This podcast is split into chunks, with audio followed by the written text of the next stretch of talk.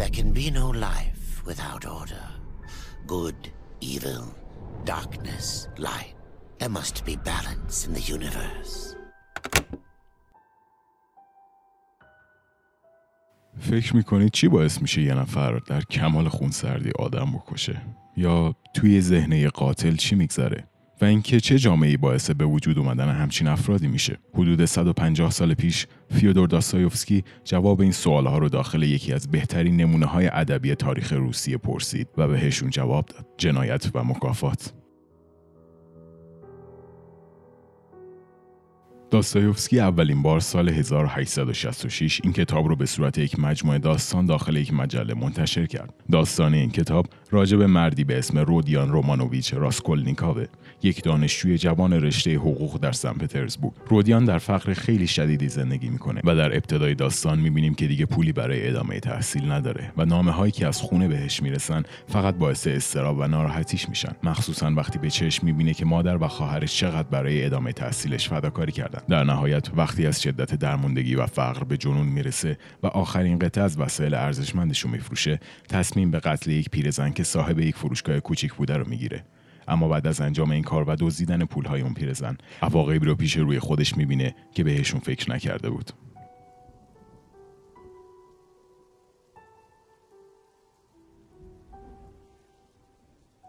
شاید بشه گفت که این رمان به عنوان اولین رمان سبک دلهور آور و روانشناسانه نوشته شده و ابعاد داستانش از آشفتگی های شخصیتاش خیلی فراتر میره.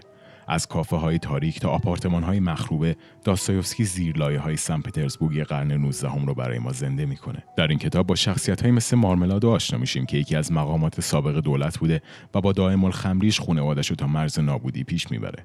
وقتی خانواده رودیان به سن پترزبورگ میان تضاد بین معصومیت و خوش اخلاقیشون و جامعه فاسد و تباه اطرافشون به خوبی نشون داده میشه. این پورتری تاریک جامعه روسیه حاصل افکار و تجربه های شخصی داستایوفسکیه. داستایوفسکی جوان زندگی و آینده کاری خودش رو در ارتش رها می‌کنه و جذب افکار سوسیالیستی زمان خودش میشه.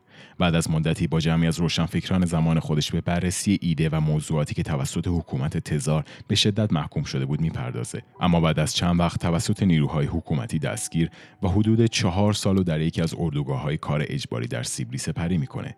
و در سال 1854 آزاد میشه. بعد از این تجربه خودشو بیشتر سرگرم معنویات می‌کنه. داستایوفسکی در یکی از داستانهای کوتاهی که در سال 1864 به اسم دستنوشته های زیرزمینی منتشر کرد، به صورت واضح توضیح داد که عقاید فلاسفه غربی درباره جامعه و دولت هیچ وقت نمی‌تونه خواسته های متناقض روحی انسان رو ارضا کنه و یک سال بعدش هم جنایت و مکافات رو تکمیل کرد.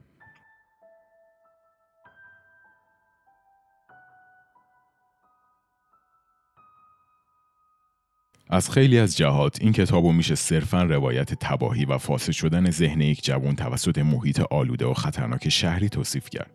اما تفاسیر اجتماعی این کتاب خیلی عمیقتر از این حرف است. راسکولنیکاف با این منطق که پیشرفت خودش حتی به ازای مرگ یک انسان دیگه در مجموع به نفع جامعه دست به این کار می‌زنه و با این کار خودخواهی و خودبرتربینی خودش رو به نمایش می‌ذاره. این باور که هوشمندی و قدرت ما اجازه فراتر رفتن از اخلاق و قانون رو به ما میده باعث میشه راسکولنیکاف خودش رو از انسان بودن رها کنه. و با اینکه این رمان تماما درگیر اخلاقیاته اما هیچ وقت سعی نمی‌کنه پند اخلاقی به خواننده بده. یکی از خارق العاده ترین جنبه های جنایت و مکافات تواناییش در به هیجان آوردن خواننده است.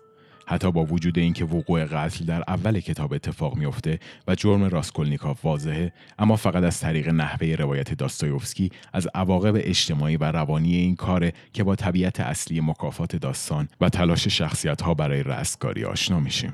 نظر شما درباره این شاهکار داستایوفسکی چیه؟ اگر از این پادکست لذت بردید ما رو به دوستانتون هم معرفی کنید و حتما ما رو از نظرات ارزشمندتون بهره مند کنید.